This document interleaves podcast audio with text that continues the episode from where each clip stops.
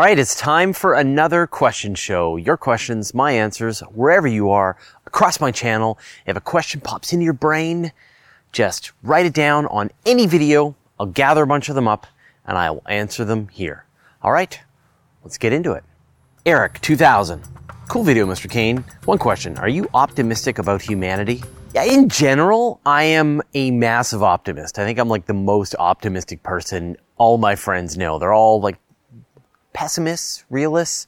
I'm the optimist.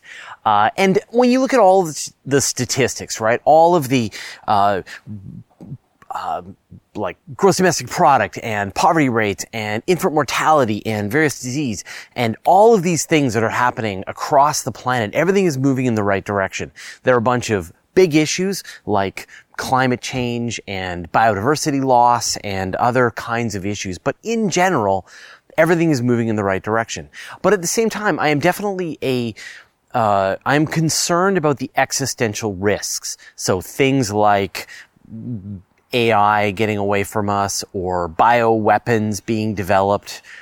You know, people can very inexpensively create a, a plague that can kill everybody on the planet, um, or who knows. So I think in general, I am very optimistic about humanity, and then there are some big issues that I am concerned about that we should fix.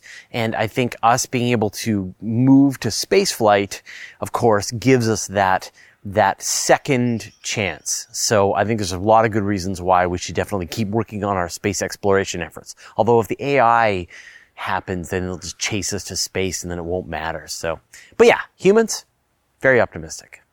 Wilhelmo Occidento. Does the expansion of the 3D grid happen equally everywhere? For example, is the expansion the same within the solar system versus within a galaxy versus the space between galaxies versus the space between galaxy clusters, etc., etc.?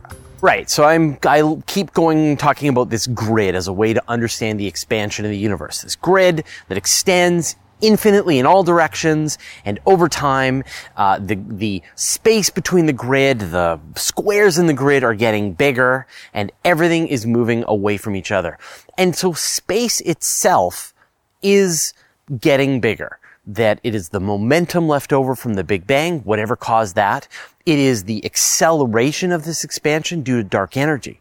But then at a local level, you've got galaxies that are able to hold their, themselves together, hold them through their gravity. And the gravity overcomes this expansion. And so on a local level, you know, this expansion isn't going to tear a galaxy apart. It's not going to tear a planet apart. It's not going to tear you apart or make you expand. Just eating does that.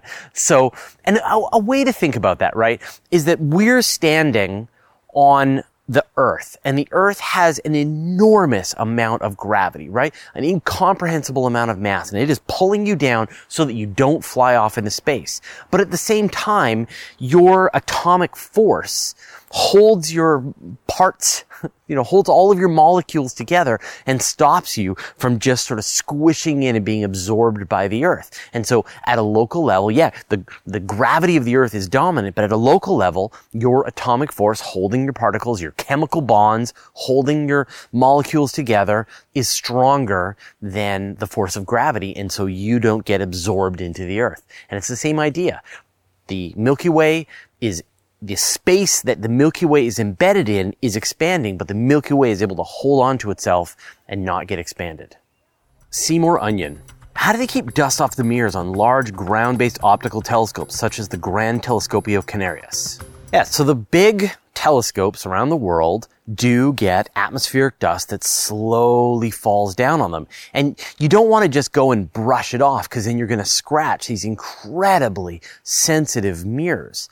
So what happens is every few years, all the big telescopes are designed that you can pull the big mirror out and you ship it to a special facility. Sometimes it's relatively close, sometimes it's pretty far, and you get it very carefully cleaned and recoated and repolished and then returned back to the observatory to continue for several more years of work. And so this has to happen every couple of years. And it's a very nerve wracking process when the observatory has to get shut down and have its instruments cleaned and repolished so that it can go back into operation. So there you go. Diaz Isasi. What would happen if Olympus Mons was going to erupt? Are the rovers safe? From what we can tell, Olympus Mons and all of the other big volcanoes on Mars are dead. Uh, they're not going to erupt anytime soon. And we would see recent eruptions. That said, you know, some geologists think that maybe there's still some magma underneath Mars. And this is why Mars Insight is there right now, searching for evidence that there's any kind of geological activity on Mars. Uh, if the volcanoes erupted, they are shield volcanoes. And so what they do is they have, they erupt a very uh, viscous lava that flows down the flanks of the volcano and just adds to the size of it. And they're, all the rovers are very far away from Olympus Mons and the other big volcanoes. So uh, maybe they would push up some ash into the atmosphere that would potentially block the uh, the sun's rays, like the dust storm that happened that killed Opportunity. But Curiosity is nuclear powered or has a nuclear battery in it. Uh, same thing with the Mars 2020 rover when it arrives. Insight is solar powered. So again, it would be, and if those volcanoes erupted, I mean, I think all the world space agencies, space agencies would see this as a tremendous opportunity to study Mars at a time uh, in in a way that is unprecedented. To see this active volcanism happening on Mars and to study it, uh, they would love it. So it would be worth it, even if they had to lose a rover. I think. Invincible. Have we tried to see through the Bootes void? Can we see the other side of the void with infrared? I don't know why the Bootes void is like freaking people out. My guess is there's a bunch of bad videos on YouTube that are saying a bunch of stuff that isn't real. That picture you've seen of the Bootes void isn't really it. That's like some dark nebula that is just a cloud of dark gas that's blocking the starlight behind it. But the actual void, all it is, is it's a, it's a region of less density in the universe. So there are regions of higher density, things we call like galaxies and galaxy clusters. And over time, the gravity of all these galaxies and galaxy clusters is pulling them together and that's opening up spaces in between. So you've got a bunch of galaxies over here, you got a bunch of galaxies over here, and their gravity is pulling them together, and their gravity is pulling them together, and you're getting this space that's opening up in between with less density. And that is a void, a super void. And all it just means is that if you go into that area, you're going to find less galaxies, less atoms, less stars, but you're still going to find galaxies. You're still going to find, uh, even galaxy clusters in some of them. It's just the density is lower. And yeah, we can absolutely see through them because there's not a lot of stars and dust and things in between. So that you can see right through them to the galaxy clusters and walls and structures that are on the other side. So no problem. Don't worry about the Bootes void. It is just like a, it's just like less galaxy stuff in the universe. Federico Fudio Alvarez. If we put a bunch of telescopes on different planets, asteroids, etc., would we be able to make a giant telescope array like the Event Horizon telescope? I think I mentioned this last time that the Event Horizon telescope worked because it is in the radio wavelength, specifically the 1.2 millimeter wavelength. When you're thinking of a telescope, you're imagining something in the visible wavelength. And this idea of interferometry only really works um, after the fact if you're shooting in this in this wavelength. That said, there are plans right now, there are some proposals to build space-based telescopes that would join the Event Horizon telescope. They would be in orbit around the Earth.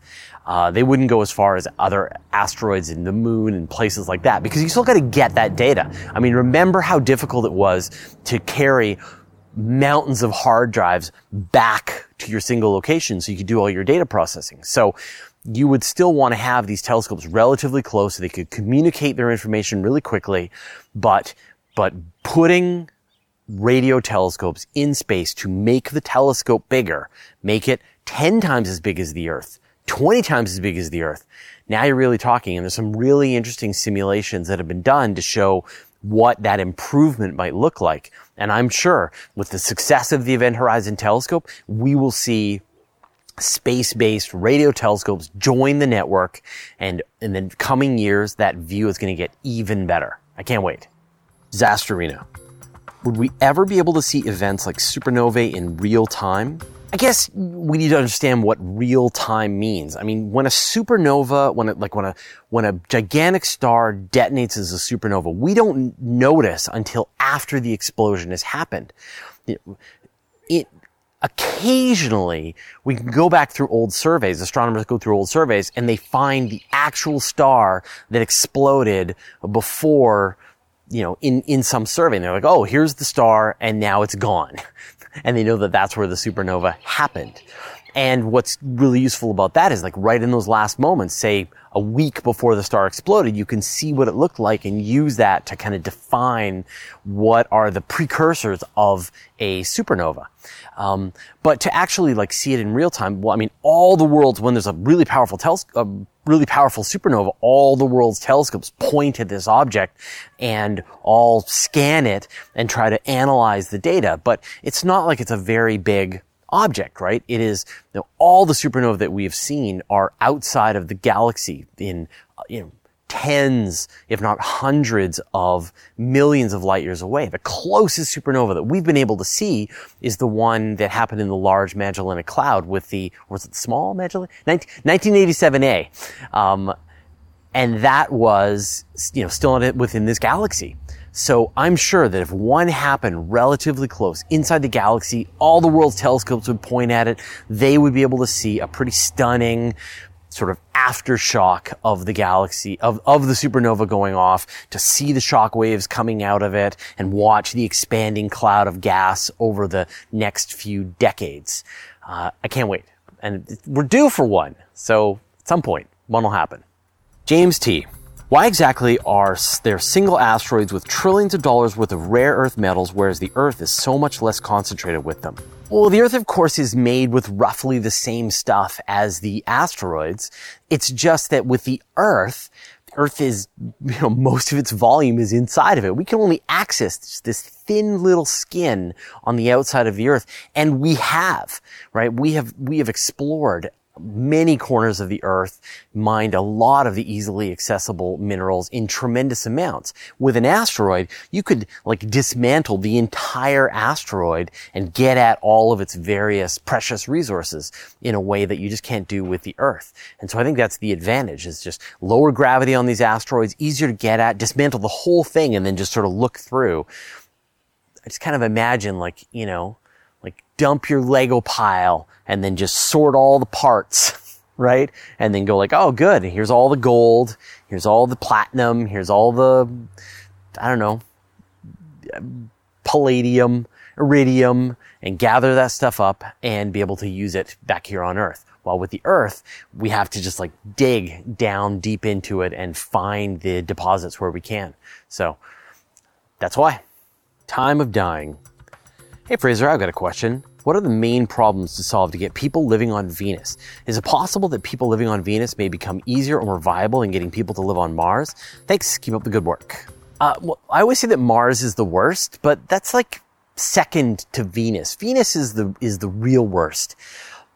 Only thing that Venus has going for it over Mars is that the gravity on Venus is roughly the same as the gravity on Earth. But of course, the temperature down at the surface of Venus is hot enough to melt lead. The pressure is the same as being a kilometer down in the ocean, 90 something times more pressure than the Earth's atmosphere. The, um, the, it rains sulfuric acid.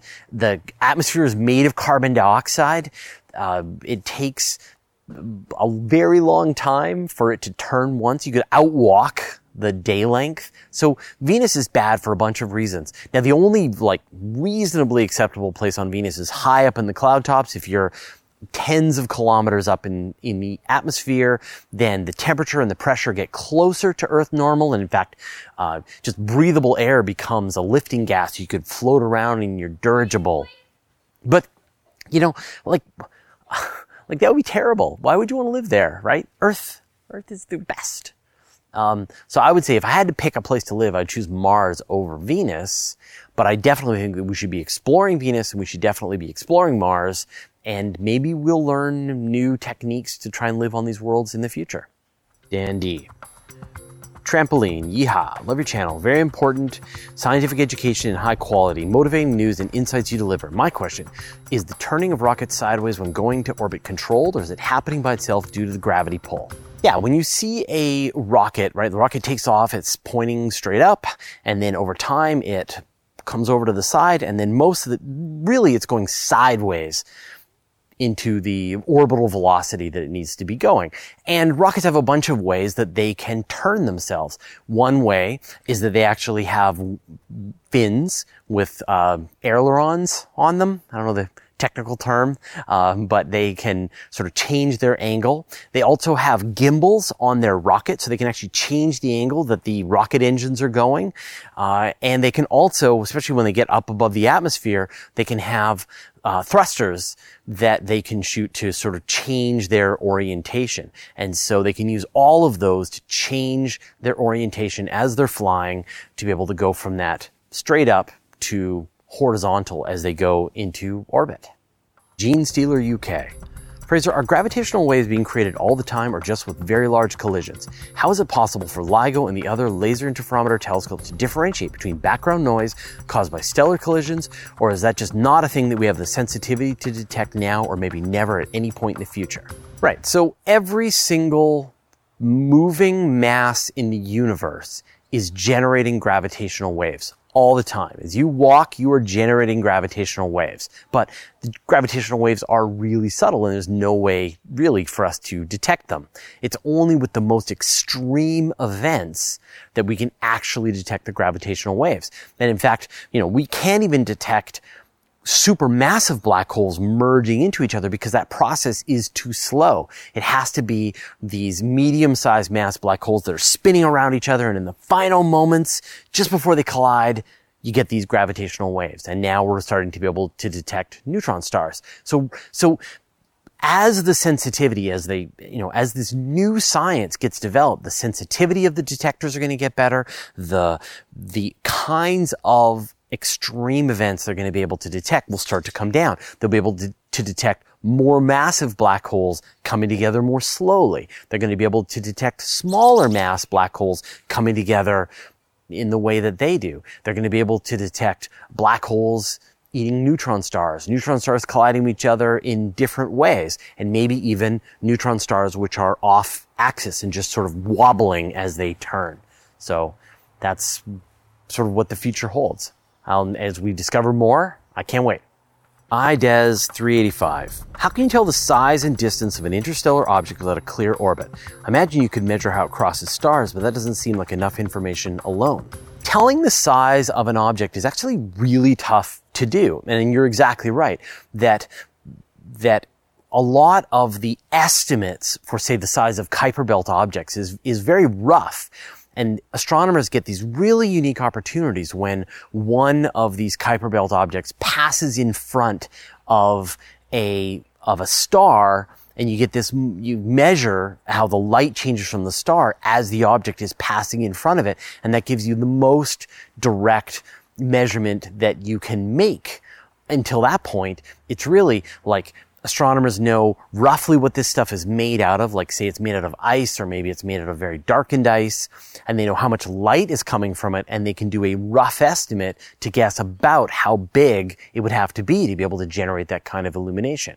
But if they get those occultations, then they're able to zero in more carefully. And of course, with the, the way planets are being found, you've got a star, you've got a planet passing in front of the star.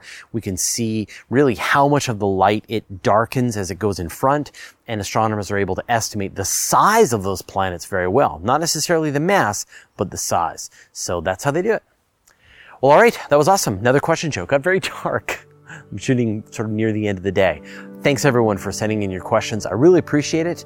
As always, if a question pops into your brain while you're watching any one of my videos, just type down your question. I'll gather them up and I will answer them here. All right. I'll see you next week.